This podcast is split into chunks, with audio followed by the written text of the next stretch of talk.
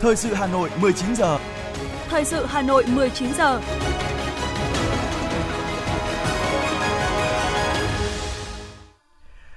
Mời quý vị và các bạn nghe chương trình thời sự buổi tối thứ hai ngày 13 tháng 3 năm 2023 của Đài Phát thanh và Truyền hình Hà Nội. Những nội dung chính sẽ được đề cập đến trong chương trình. Chủ tịch Quốc hội Vương Đình Huệ gặp mặt các trưởng cơ quan đại diện Việt Nam ở nước ngoài trước khi lên đường nhận nhiệm vụ. Phó Chủ tịch Ủy ban nhân dân thành phố Nguyễn Trọng Đông làm việc với huyện ủy Sóc Sơn. Từ ngày 31 tháng 3 bắt đầu khóa thuê bao nếu không chuẩn hóa thông tin cá nhân. Trong phần tin thế giới có những thông tin Quốc hội khóa 14 của Trung Quốc kết thúc kỳ họp thứ nhất. Signature Bank trở thành ngân hàng lớn thứ ba của Mỹ phải đóng cửa. Và sau đây là nội dung chi tiết. Thưa quý vị và các bạn, sáng nay, Chủ tịch Quốc hội Vương Đình Huệ đã gặp mặt các trưởng cơ quan đại diện Việt Nam ở nước ngoài trước khi lên đường nhận nhiệm vụ. Chủ tịch Quốc hội Vương Đình Huệ hoan nghênh Bộ Ngoại giao những năm gần đây đã chuẩn bị kỹ lưỡng cho các trưởng cơ quan đại diện trước khi lên đường nhận nhiệm vụ thông qua các lớp học chuyên đề, trao đổi, làm việc với các bộ ngành địa phương. Đây là việc làm hết sức thiết thực và hữu ích. Chủ tịch Quốc hội lưu ý trưởng các cơ quan đại diện của Việt Nam ở nước ngoài cần quán triệt sâu sắc và triển khai tốt các nhiệm vụ, định hướng lớn của công tác đối ngoại đã được nêu trong nghị quyết đại hội 13 của Đảng. Hội nghị đối ngoại toàn quốc lần thứ nhất coi đây là kim chỉ nam cho mọi hành động, nhắc lại câu nói, ngoại giao là kết tinh của trí tuệ, là cuộc sống diễn ra hàng ngày. Chủ tịch Quốc hội Vương Đình Huệ đề nghị trong các hoạt động của mình, trưởng các cơ quan đại diện của Việt Nam luôn đặt lợi ích quốc gia lên trước hết và trên hết, chủ động, tích cực tham gia đóng góp xây dựng, định hình các cơ chế đa phương, góp phần tích cực bảo vệ vững chắc độc lập, chủ quyền, thống nhất, toàn vẹn lãnh thổ của Tổ quốc, bảo vệ an ninh quốc gia từ sớm từ xa, bảo vệ sự bình yên và hạnh phúc của nhân dân. Phó Thủ tướng Chính phủ Trần Lưu Quang vừa ký quyết định thi hành kỷ luật bằng hình thức cảnh cáo đối với ông Mai Tiến Dũng, nguyên Ủy viên Trung ương Đảng, nguyên Bí thư Đảng ủy, nguyên Bộ trưởng, chủ nhiệm Văn phòng Chính phủ do đã có vi phạm, khuyết điểm trong công tác và Ban Bí thư đã thi hành kỷ luật về Đảng.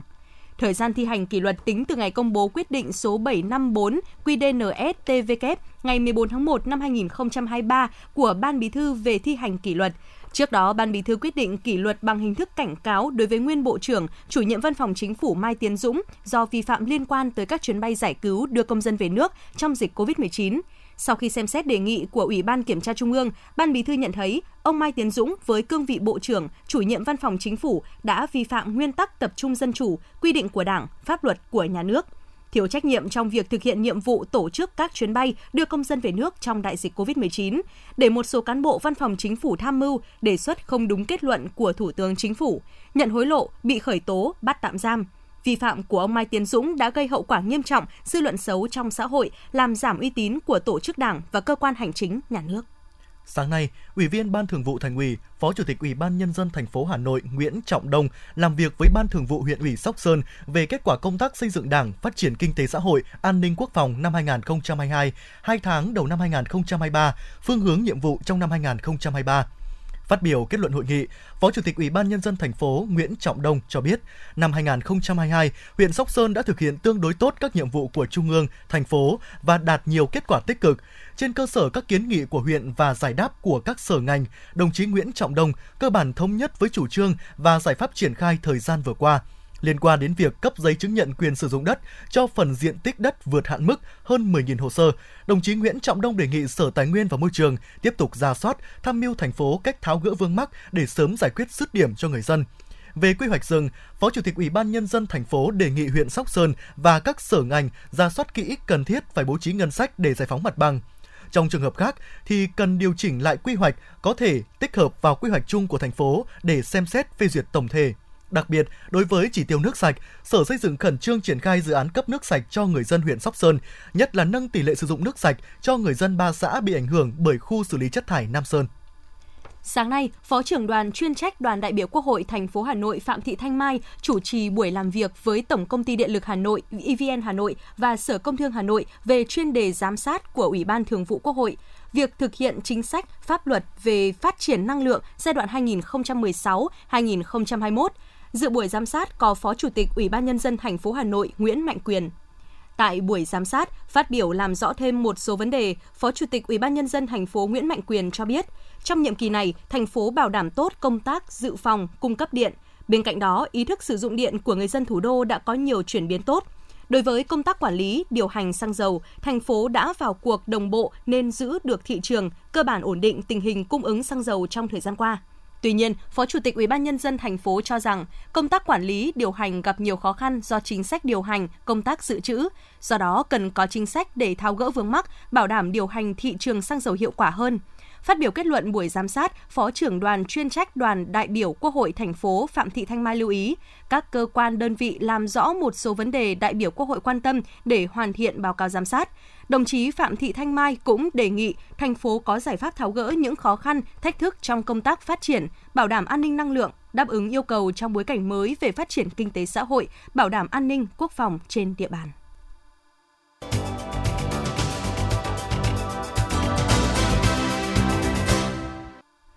Quý vị và các bạn đang nghe chương trình thời sự của Đài Phát thanh và Truyền hình Hà Nội. Tiếp theo là một số thông tin kinh tế đáng chú ý. Ngày hôm nay, Sở Giao dịch Chứng khoán Hà Nội HNX cho biết, thị trường cổ phiếu niêm yết tại HNX tháng 2 năm 2023 diễn biến sôi động ngay từ tuần đầu tiên của tháng. Chỉ số HNX Index tăng, giảm mạnh trong biên độ từ 202,38 đến 216,01 điểm, đóng cửa đạt mức thấp nhất tháng với 202,38 điểm vào ngày 28 tháng 2 năm 2023 giảm 9,01% so với tháng liền trước. Thanh khoản trên thị trường tăng trở lại với 20 phiên giao dịch được thực hiện trong tháng 2. Khối lượng giao dịch bình quân đạt hơn 71 triệu cổ phiếu một phiên. Giá trị giao dịch bình quân đạt hơn 1.084 tỷ đồng một phiên, tăng 30% về khối lượng giao dịch và tăng 35% về giá trị giao dịch so với tháng trước. Giá trị vốn hóa thị trường tại thời điểm cuối tháng 2 đạt 254.000 tỷ đồng, giảm 5,8% so với cuối tháng 1. Theo thống kê về mức lãi suất tiền gửi online tại các ngân hàng hiện nay, các kỳ hạn tiền gửi từ 1 đến 5 tháng phổ biến ở mức 6% mỗi năm và cũng là mức cao nhất đối với kỳ hạn này. Chỉ có một vài ngân hàng có mức lãi suất thấp hơn 6% đối với kỳ hạn dưới 6 tháng bao gồm Agribank cao nhất là 5,6% mỗi năm, PVcombank 5,7% mỗi năm, CB, Ocean Bank, GP Bank, OCB, TB Bank, Nam Á Bank cao nhất 5,9% mỗi năm. Với người gửi tiền, kỳ hạn gửi từ 6 đến 9 tháng vẫn luôn là sự lựa chọn ưu tiên. Lý do là bởi thời hạn gửi không quá dài nên có thể linh hoạt khi cần tiền. Hơn nữa, mức lãi suất cũng cao hơn so với các kỳ hạn gửi dưới 6 tháng. Từ 15 giờ hôm nay, giá xăng RON 95 tăng 490 đồng một lít, xăng E5 RON 92 tăng 380 đồng một lít. Các loại dầu cũng tăng giá mạnh. Liên Bộ Công Thương Tài chính công bố điều chỉnh giá bán lẻ xăng dầu trong nước từ 15 giờ ngày hôm nay, 13 tháng 3, theo hướng tăng đồng loạt các mặt hàng.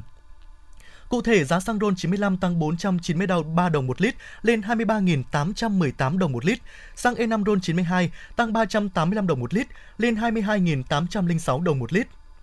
Tương tự, giá dầu diesel tăng 247 đồng một lít lên 20.502 đồng một lít, dầu hỏa tăng 241 đồng một lít lên 20.715 đồng một lít, dầu ma rút tăng 724 đồng một kg lên 15.279 đồng một kg.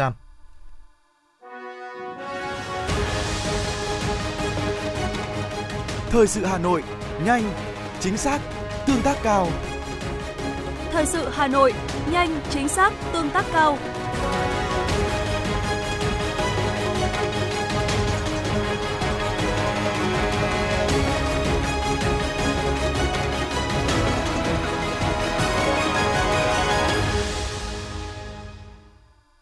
Thưa quý vị và các bạn, không gian trưng bày triển lãm Phút Hồi Sinh là sản phẩm mới nhất của di tích nhà tù Hỏa Lò, điểm đến hàng đầu tại thủ đô hiện nay. Triển lãm được thực hiện nhân dịp kỷ niệm 50 năm ngày chiến thắng trở về của các chiến sĩ cách mạng bị địch bắt tù đầy năm 1973, năm 2023 và 48 năm ngày giải phóng miền Nam thống nhất đất nước, ngày 30 tháng 4 năm 1975, ngày 30 tháng 4 năm 2023. Phản ánh của phóng viên Như Hoa. Các nội dung trưng bày sinh động mang tên Mở cửa ngục tù, Ngày chiến thắng trở về, viết tiếp bản hùng ca, gợi nhớ thời khắc lịch sử hào hùng của những ngày chiến thắng trở về, để thế hệ sau càng thêm thấu hiểu và tri ân công lao, sự hy sinh anh dũng của các chiến sĩ cách mạng bị địch bắt tù đầy. Qua đó càng thêm trân quý giá trị của hòa bình, của độc lập tự do ngày hôm nay. Không gian trưng bày chuyên đề nổi bật với tổ hợp cổng chào tái hiện thời khắc lịch sử trao trả các chiến sĩ cách mạng bên bờ sông Thạch Hãn, Quảng Trị năm 1973 Tại đây, khách tham quan được nghe thuyết minh về lịch sử, các câu chuyện về các chiến sĩ tù đầy đầy xúc động. Buổi triển lãm khắc họa những hình ảnh người tù lao mình xuống sông, ùa vào vòng tay yêu thương của đồng đội, đón chào được in khổ lớn, gây ấn tượng, cảm xúc sâu sắc. Điểm nhấn của triển lãm là hoạt cảnh Phút hồi sinh, tái hiện những giây phút lịch sử hào hùng của thời khắc trao trả những chiến sĩ cách mạng bị địch bắt tù đầy tại bờ sông Thạch Hãn, Quảng Trị. Khi đó, hàng nghìn chiến sĩ đã được trao trả cho chính phủ cách mạng lâm thời Cộng hòa miền Nam Việt Nam trong nhiều đợt. Sau khi bàn giao, các chiến sĩ xuống cano để đi sang bờ bắc sông Thạch Hãn. Xúc động chào dâng khi chưa đến nơi, những người tù đã lao mình xuống sông để ùa vào vòng tay yêu thương của đồng đội đón chào. Dẫu thân thể không còn lành lặn, nhiều chiến sĩ vẫn dương cao khẩu hiệu, hát vang các bài ca cách mạng. Từng lời trong hoạt cảnh tại di tích nhà tù Hỏa Lò đều chất chứa bao nhiêu cảm xúc khiến người xem không khỏi xúc động rơi nước mắt. Cựu chiến binh Lê Tiến nhớ lại. Tôi chỉ xác định một điều là đã lọt vào tay giặc rồi thì chỉ có chết.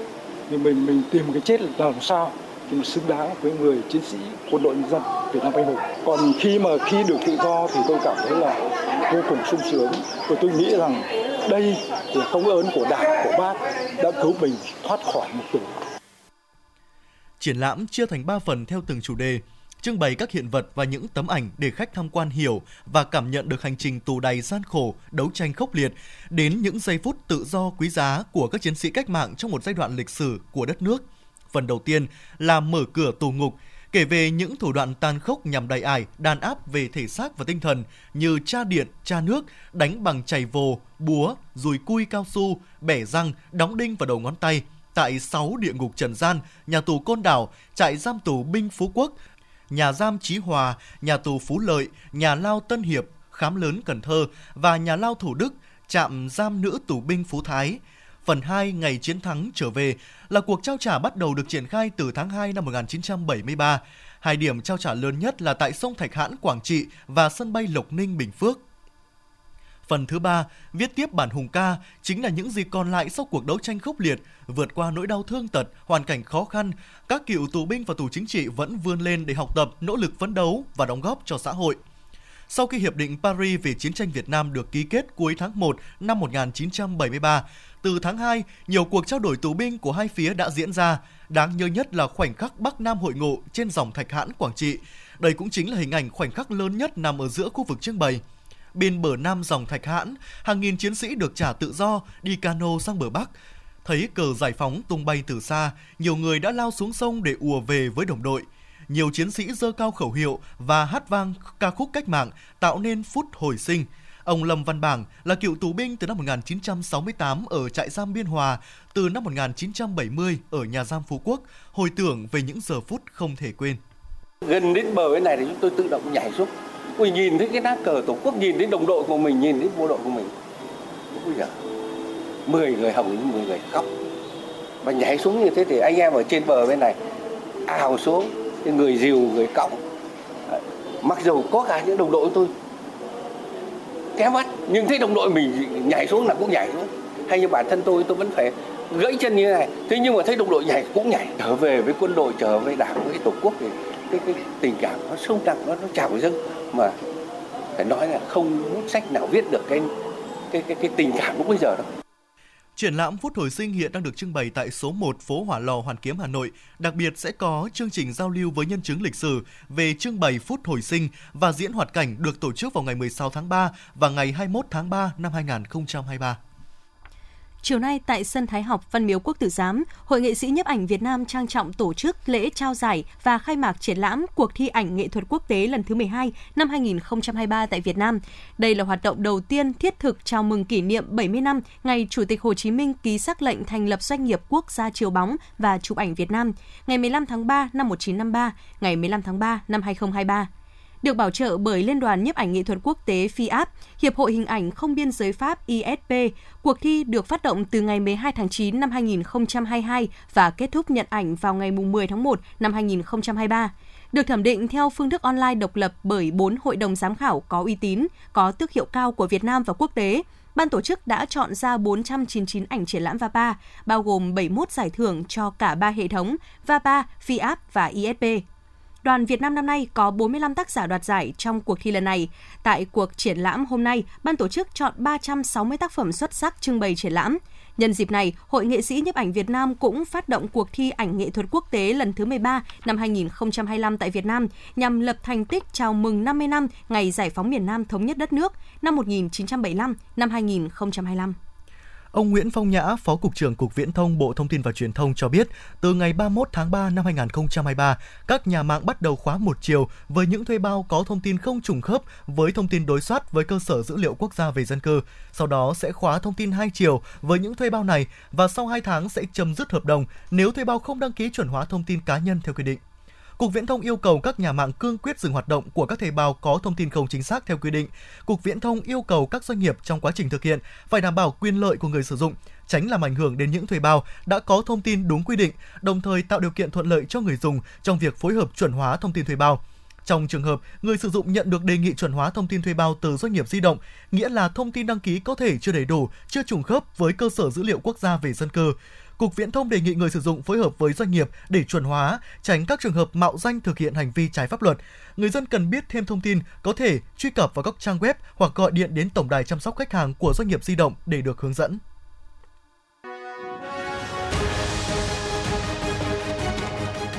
FM 90 cập nhật trên mọi cung đường. FM 90 cập nhật trên mọi cung đường.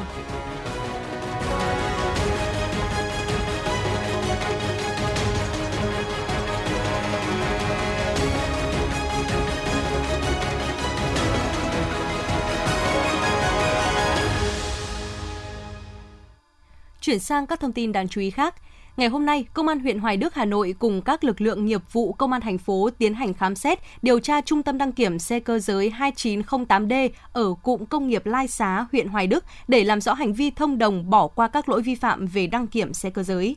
Khi lực lượng công an có mặt, trung tâm đăng kiểm xe cơ giới 2908D vẫn đang hoạt động bình thường. Lực lượng công an đã giải thích để chủ các phương tiện nhanh chóng rời khỏi khu vực để phục vụ công tác điều tra. Hiện trung tâm đã bị đóng cửa để lực lượng chức năng làm việc. Việc khám xét trung tâm đăng kiểm xe cơ giới 2908D diễn ra khá bất ngờ khi trong ngày hôm nay và nhiều ngày về trước, trung tâm tiếp nhận tình trạng nhiều chủ xe xếp thành nhiều lớp thành hàng dài từ sáng tới chiều tối. Ngay khi lực lượng công an yêu cầu các chủ phương tiện ra khỏi khu vực trung tâm đăng kiểm, bảo vệ cơ quan cũng được yêu cầu khóa trái cửa để phục vụ công tác chuyên môn. Tính đến chiều ngày 13 tháng 3, Trung tâm đăng kiểm 2908D đã bị đóng cửa công tác khám xét vẫn tiếp tục. Hiện tại, công tác đăng kiểm xe cơ giới tại Hà Nội đang trở lại bình thường khi Cục Cảnh sát Giao thông Bộ Công an đã bố trí cán bộ, chiến sĩ tăng cường tới nhiều cơ sở phục vụ công tác chuyên môn. Thực hiện chỉ đạo của Thủ tướng Chính phủ, Bộ trưởng Bộ Công an và theo đề nghị của Bộ Giao thông Vận tải, từ 11 tháng 3, lực lượng cảnh sát giao thông đã tăng cường 167 đăng kiểm viên đến các trung tâm đăng kiểm để hỗ trợ đăng kiểm phương tiện cho người dân, hạn chế quá tải, tránh việc người dân phải xếp hàng chờ đợi mất thời gian công sức. Trong sáng nay, ngay sau khi mở cửa hoạt động trở lại đã có nhiều phương tiện xếp hàng lấy số chờ đợi đến lượt đăng kiểm. Nhiều chủ xe cho biết họ mới nghe tin sáng nay qua các phương tiện truyền thông nên đã có mặt ngay, vì thế lượng phương tiện càng lúc dồn đến càng nhiều. Trung tâm phải phát số để kiểm soát, chủ nào đến muộn sẽ phải quay về, tránh tình trạng xếp hàng un tắc phía bên ngoài. Theo đánh giá của lãnh đạo Trung tâm đăng kiểm 2903V, sự hỗ trợ của cán bộ cảnh sát giao thông trong bối cảnh nhân sự đăng kiểm viên của trung tâm đang thiếu, giúp cho quá trình đăng kiểm phương tiện xe cơ giới được thực hiện nhanh hơn. Từ đó sẽ gia tăng lượt xe được kiểm định trong ngày, giảm tình trạng ùn tắc cũng như giảm thời gian người dân chờ đợi khi đăng kiểm. Ngày hôm nay, đội cảnh sát giao thông số 1 phòng cảnh sát giao thông phối hợp cùng công an quận Hoàn Kiếm, công an thành phố Hà Nội đã tổ chức tuyên truyền an toàn giao thông cho hơn 1.000 cô trò trường tiểu học Trần Quốc Toản. Đây là tuyến điểm trường nằm trong mật độ đông khu dân cư, cụ thể trên đoạn đường khoảng 200 m phố nhà Trung, tập trung 4 điểm trường học. Hàng ngày có mật độ người và phương tiện qua lại đông đúc. Theo Phòng Cảnh sát Giao thông, nằm trong kế hoạch tuyên truyền pháp luật an toàn giao thông cho học sinh các cấp dịp đầu năm học mới, cùng với nhiệm vụ tuyên truyền tại trường tiểu học Trần Quốc Toản, đơn vị đã đồng loạt tổ chức tuyên truyền cho học sinh các cấp tại địa bàn các quận huyện như Đống Đa, Hai Bà Trưng, Long Biên, Cầu Giấy, Hoàng Mai, Thanh Trì, Ba Vì. Cùng ngày, đại diện đội cảnh sát giao thông công an huyện Thạch Thất Hà Nội cho biết, đơn vị đang bảo vệ hiện trường, phối hợp cơ quan chức năng để điều tra vụ cuộn thép từ xe container rơi xuống đường đè trúng khiến chiếc ô tô con bẹp rúm. Theo thông tin ban đầu, khoảng 11 giờ cùng ngày, xe container chưa rõ biển kiểm soát chở theo ba cuộn thép lưu thông hướng huyện Quốc Oai Thạch Thất. Khi đến tỉnh lộ 419 thuộc địa bàn thị trấn liên quan huyện Thạch Thất, một cuộn thép trên container rơi xuống, lan trúng chiếc xe con đang đỗ trên vỉa hè. Lúc này trên xe không có người nên không xảy ra thương vong. Tuy nhiên, vụ việc khiến nhiều người dân khu vực này hoảng sợ. Nhận được tin báo, đội cảnh sát giao thông công an huyện Thạch Thất có mặt bảo vệ hiện trường, phối hợp với các đơn vị điều tra nguyên nhân. Thưa quý vị và các bạn, thực hiện năm an toàn giao thông 2023 với chủ đề Thượng tôn pháp luật để xây dựng văn hóa giao thông an toàn, quận Hà Đông cũng đã ra quân tổng kiểm tra, xử lý, giải quyết vi phạm về trật tự an toàn giao thông, trật tự đô thị, trật tự công cộng trên địa bàn quận Hà Đông năm 2023. Tuyến phố Tô Hiệu, phường Nguyễn Trãi, quận Hà Đông là 100 năm tuyến phố đăng ký là tuyến phố về điểm trật tự và văn minh đô thị của quận Hà Đông – cùng với công tác tuyên truyền, ký cam kết với các hộ kinh doanh trên tuyến phố này.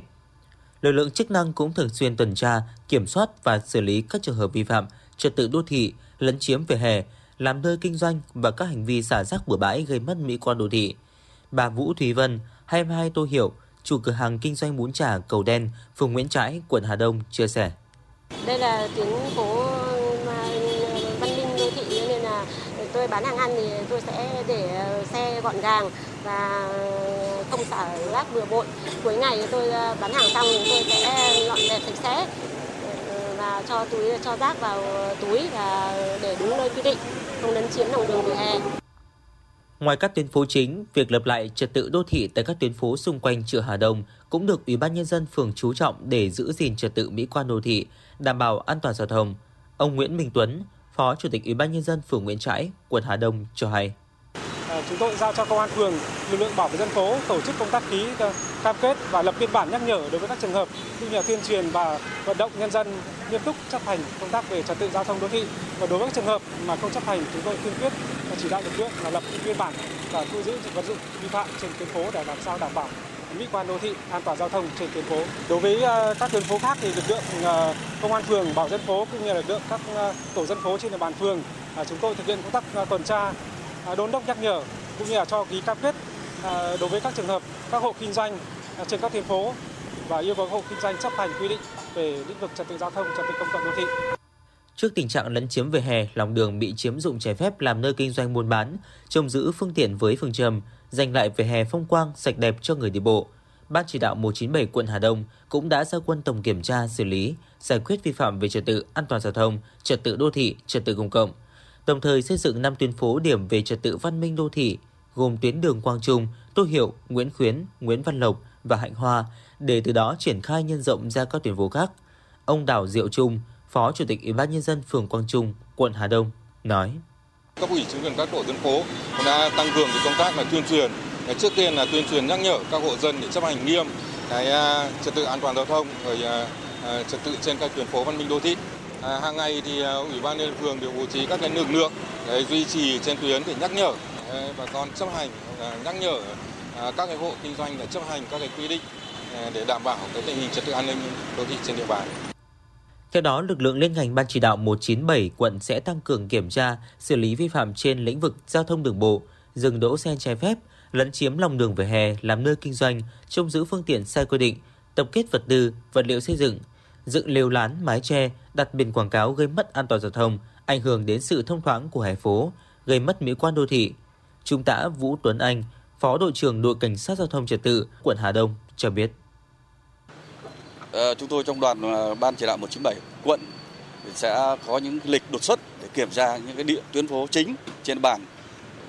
và cũng sẽ giao trách nhiệm cho ban chỉ đạo 197 các phường tập trung ra quân quyết liệt trên các tuyến phố với phương châm là giải quyết dứt điểm những vi phạm ờ, phức tạp và duy trì tuyên truyền ờ, các hộ kinh doanh chấp hành nghiêm để đảm bảo trật tự công cộng, trật tự đô thị. Thứ hai là chúng tôi ờ, giải quyết theo phương châm là đi đâu là giải quyết sạch đó theo hình thức cuốn chiếu trên địa bàn. Chúng tôi là tăng cường công tác tuyên truyền, ký cam kết đối với các hộ kinh doanh trên các cái tuyến phố. Thứ hai nữa là vận động những cái mô hình tự quản hè phố để đảm bảo sắp xếp phương tiện và những cái vi phạm liên quan đến lấn chiếm lòng đường vỉa hè hay là để phương tiện sai quy định những máy chè máy bẩy bục bệ cầu dẫn để đảm bảo là các cái tuyến phố là xanh sạch đẹp dành lại lối đi cho người đi bộ. Với sự gia quân quyết liệt đồng bộ của lực lượng chức năng cùng ý thức của người kinh doanh tại các tuyến phố được nâng lên, thì việc duy trì trật tự văn minh đô thị, mỹ quan hè phố sẽ được đảm bảo tránh tình trạng đánh trống bỏ rùi, làm đến đâu dứt điểm đến đó để giải quyết sức điểm các vi phạm nóng, nổi, phức tạp về trật tự theo phản ánh của người dân.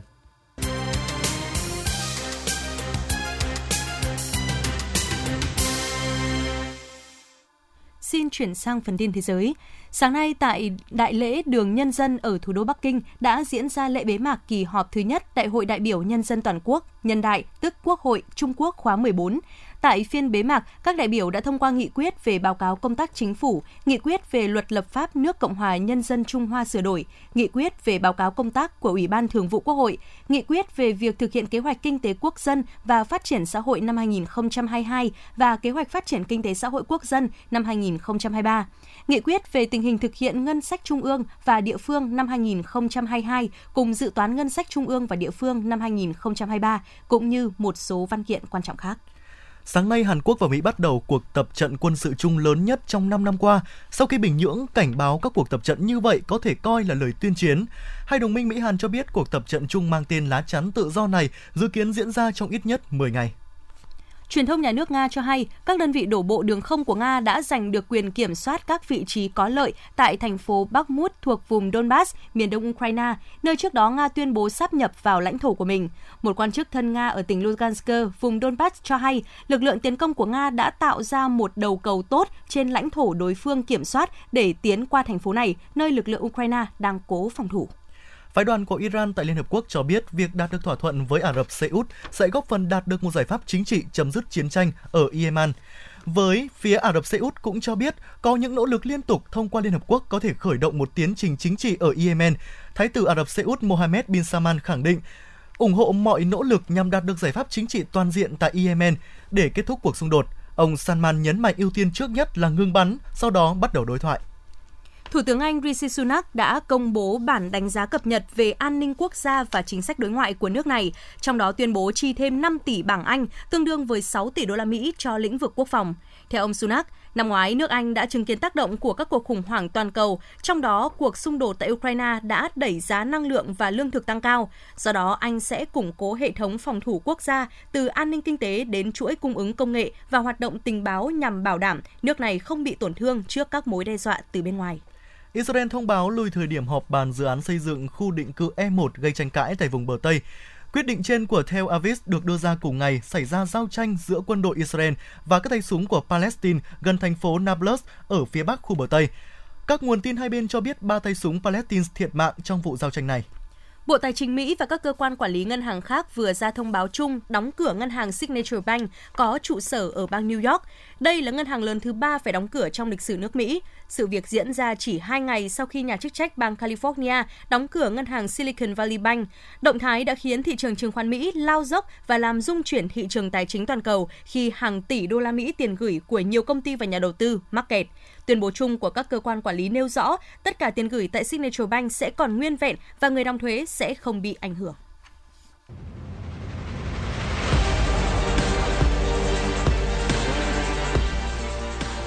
Bản tin thể thao Bản tin thể thao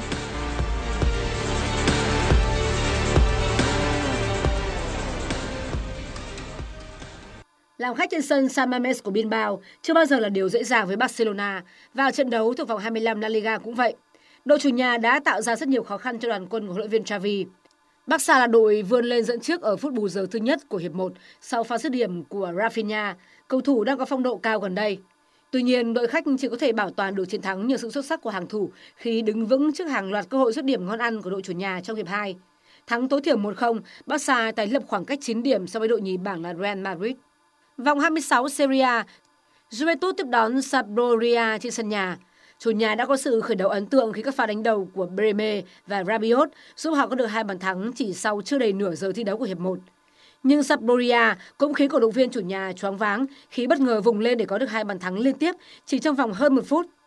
aguilo rút ngắn cách biệt chỉ 5 phút sau bàn thắng của Rabiot. Trước khi Jujikic dứt điểm cận thành gỡ hòa hai đều từ đường truyền tầm thấp của Zanoli, Rabiot sau đó ghi thêm một bàn thắng quan trọng. Dù các cầu thủ đội khách cho rằng anh đã không chế bóng bằng tay, nhưng trọng tài vẫn công nhận bàn thắng nâng tỷ số lên 3-2 cho Juventus và tiền vệ 27 tuổi hoàn tất cú đúp bàn thắng ở phút 64. Đây đã là bàn thắng thứ 7 của anh cho Juve ở Serie A mùa này. Chưa dừng lại ở đó, phút bù giờ cuối cùng, cầu thủ trẻ Matthias Schuller đã ghi bàn ấn định chiến thắng 4-2 cho bà đầm già thành Turin. Với chiến thắng này, Juve củng cố vị trí thứ 7 với 38 điểm. Trong khi đó thì Sampdoria tiếp tục chìm sâu đáy bảng xếp hạng với vỏn vẹn 12 điểm. Ở trận đấu còn lại, Roma có cơ hội săn bằng điểm số với đội nhì bảng là Inter Milan khi chỉ phải gặp Sassuolo, đội đã thua Spezia trước đó. Thế nhưng Roma bất ngờ nhận hai bàn thua sớm, đều được ghi bởi Laurenti. Phút 26, Joleski gỡ lại một bàn, nhưng Maras Kumula trở thành tội đồ vì phạm lỗi về Berardi trong vòng cấm. Anh nhận thẻ đỏ trực tiếp, đồng thời Sassuolo được hưởng quả phạt đền. Bedari đã không bỏ lỡ cơ hội nâng tỷ số lên 3-1 trước giờ nghỉ. Đầu hiệp 2, Dybala gỡ lại một bàn cho đội chủ nhà, nhưng bàn thắng nâng tỷ số lên 4-2 của Pinamonti ở phút 75 khiến cho Roma gần như sụp đổ. Chơi thiếu người, các học trò của huấn luyện viên Mourinho đã không thể làm gì hơn và chỉ có được thêm một bàn thắng của Wijnaldum ở những phút bù giờ. Với trận thua ngay trên sân nhà Olympico, Roma vẫn đứng thứ 5 bằng điểm đội xếp thứ tư là AC Milan nhưng kém nhà đương kim vô địch Serie A về hiệu số và cũng đã đá nhiều hơn một trận. Ngày hôm nay, không khí lạnh tiếp tục ảnh hưởng đến thành phố Hà Nội. Khu vực có gió đông bắc cấp 2, cấp 3. Đêm nay và ngày mai, bộ phận không khí lạnh này tiếp tục ảnh hưởng đến thành phố Hà Nội. Do ảnh hưởng của không khí lạnh, thành phố Hà Nội không mưa, gió đông bắc cấp 2, cấp 3, trời rét. Trong đợt không khí lạnh này, nhiệt độ thấp nhất phổ biến từ 14 đến 16 độ C. Quý vị và các bạn vừa nghe chương trình thời sự của Đài Phát thanh và Truyền hình Hà Nội, chỉ đạo nội dung Nguyễn Kim Khiêm, chỉ đạo sản xuất Nguyễn Tiến Dũng, tổ chức sản xuất Trà My, đạo diễn Kim Oanh, phát thanh viên Võ Nam Khánh Hà cùng kỹ thuật viên Kim Thoa phối hợp thực hiện. Xin chào và hẹn gặp lại.